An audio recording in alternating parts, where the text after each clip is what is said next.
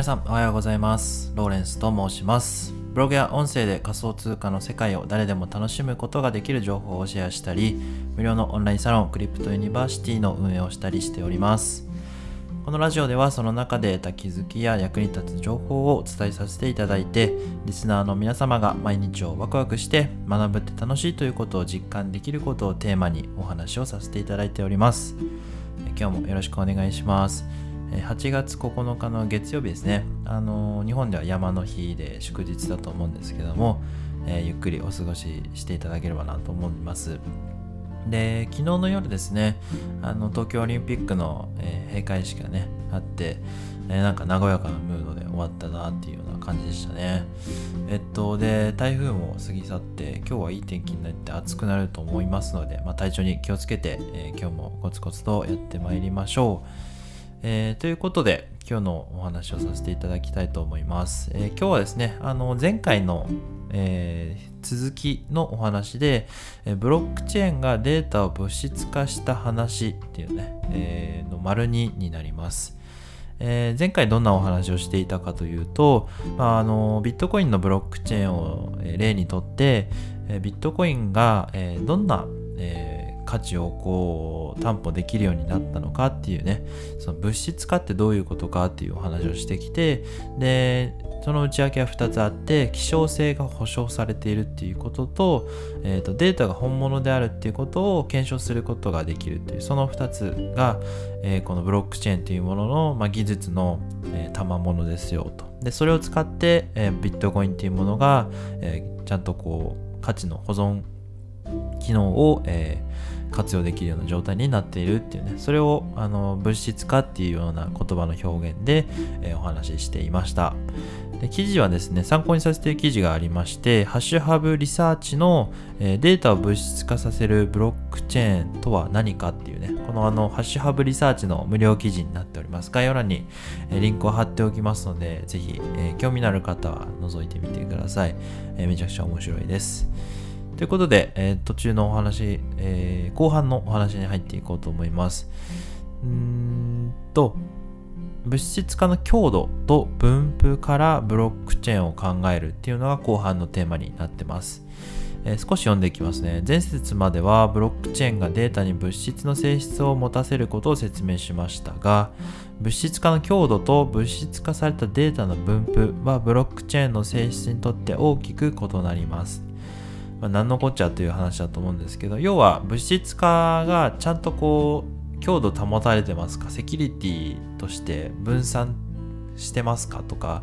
えー、安心できますか？っていうのが、まあ、物質化の強度っていう意味で、えー、分布っていうのがそのあれですね、えー、分散化っていう意味で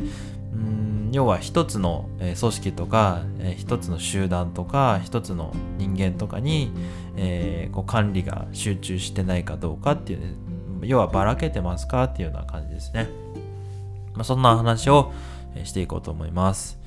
えっと、物質化の強度の話からしていきます。えー、少し読んでいきますね。物質化が最も進んでいるのはやはりビットコインですと。えー、あ強化ですね。物質化の強化が進んでいるのはビットコインです。ビットコインは10兆円以上の時価総額であり、日本の企業でビットコイン以上の時価総額を持つのはトヨタのみです。NTT ドコモやキーエンス、ソフトバンクよりも大きいです。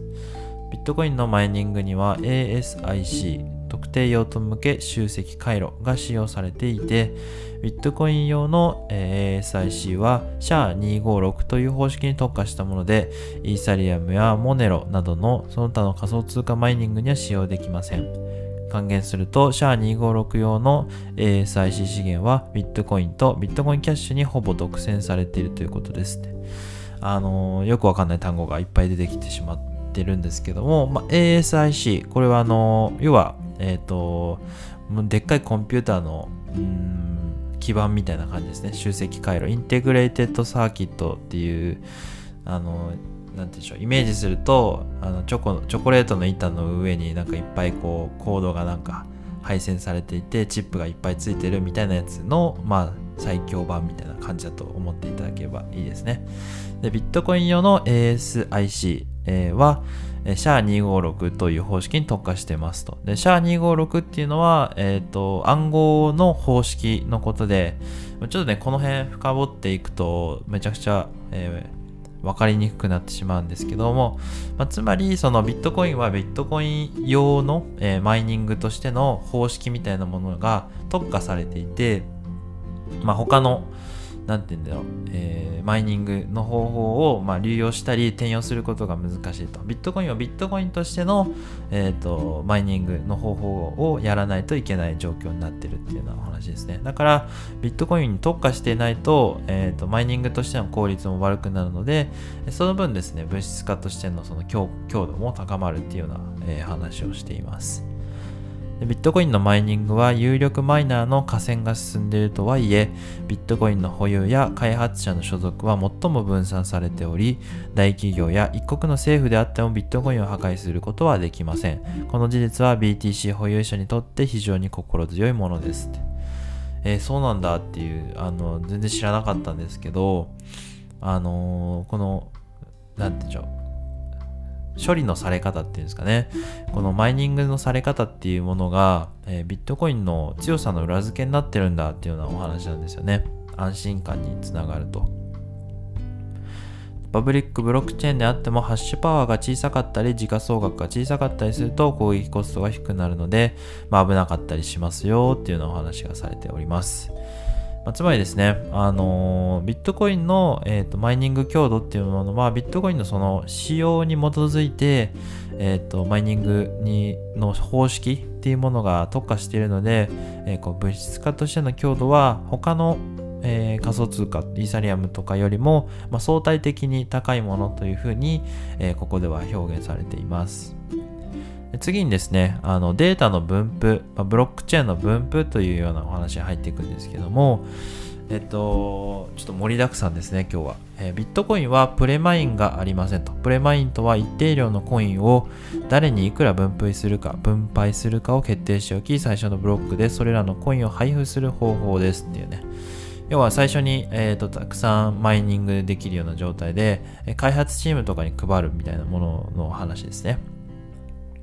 で、これが行われていると、えっ、ー、と、まあ、分布と、その、どのくらいその仮想通貨が、えー、誰かに集中してないかっていうことを考えると、プレマインがされてないビットコインっていうのは、ま、いろいろなところに分散、みんながこう、ばらけて持ってるっていうような状況と、えー、まあ、評価できるっていうような話ですね。ただまあ、結果的に流通の過程を経て、あの、ものすごい数パーセントの人が80%とか90%のビットコインを持ってるっていうふうには言われているので、まあ、あんまりね、この辺は、あの、真に受けなくてもいいのかなと思ってるんですけど、ただまあ、イーサリアムを比べてみると、あのー、開発の最初の方で65%の最初のブロックで生成されて、それはあの、開発チームに、えー、とか初期投資家に分配されてたっていうね、お話で、まあ、言い換えると、大口ホルダーとかが、えー、ずっそのたくさん持ってるいられるような状況があったので公平性とか透明性とか合理性っていうものからの批判があったりしたそうなんですよねイーサリアムが。まあ今現状どうな、あのどうなってるのかってもっと複雑な状況だとは思うんですけど当初はそんな感じだったっていうのはお話ですね。まあ、つまり分布され、どれくらいばらけて分布されているのかっていうのはビットコインもあの他の仮想通貨と比べるとあのばらけて持たれているので公平性とか透明性とかという点では非常にあの評価できるんじゃないかっていうようなお話がされています。ちょっとねこのここまでの話を、えー、にまとめたいと思うんですけども、まあ、ビットコインは最もね攻撃コストが高いっていうふうに表現できて、まあ、攻撃あの強度が高いからですね。で最も公平に分配されているコインであるっていうふうに表現されております。まあ、物質化の方に話を戻すと強度が高くて分布が散らばっているというふうに言えますと。これらの事実がビットコインの公共財としての性質を、え、強くしているのではないかというようなお話が書いてあります。ビットコインの場合は誰にも邪魔されない所有権の移転とその媒介となる BTC の実現という目的がありましたが、企業がブロックチェーンを利用するときにはそれぞれの固有の目的がありますので、その目的に合致したブロックチェーンの使い方をすることが重要ですっていう話で、え、終わっております。まあ、要は、え、ブロックチェーンというものの使い方っていうものは、えー、ビットコインの例をとっても、まあ、いろいろな使い方があってビットコインっていうものはその一つの手段として価値の保存とか、えー、検証ができるとかいうものを通して、えー利用が、利用価値が生まれているっていうようなお話でございました。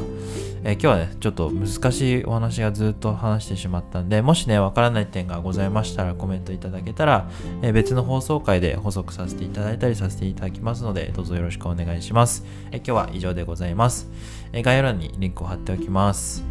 え無料のオンラインサロンクリプトユニバーシティでは仮想通貨やブロックチェーンの技術に面白かったりテクノロジーを楽しむことができるような、えー、ディスコードの、えーと、コミュニケーションサロンになっております、え概要欄に入学案内の記事を URL 貼っておきますのでぜひチェックしてみてください、えそれでは今日も素敵な一日をお過ごしください。ライフタイムデジタライズローレンスでした。ではまた。バイバイ。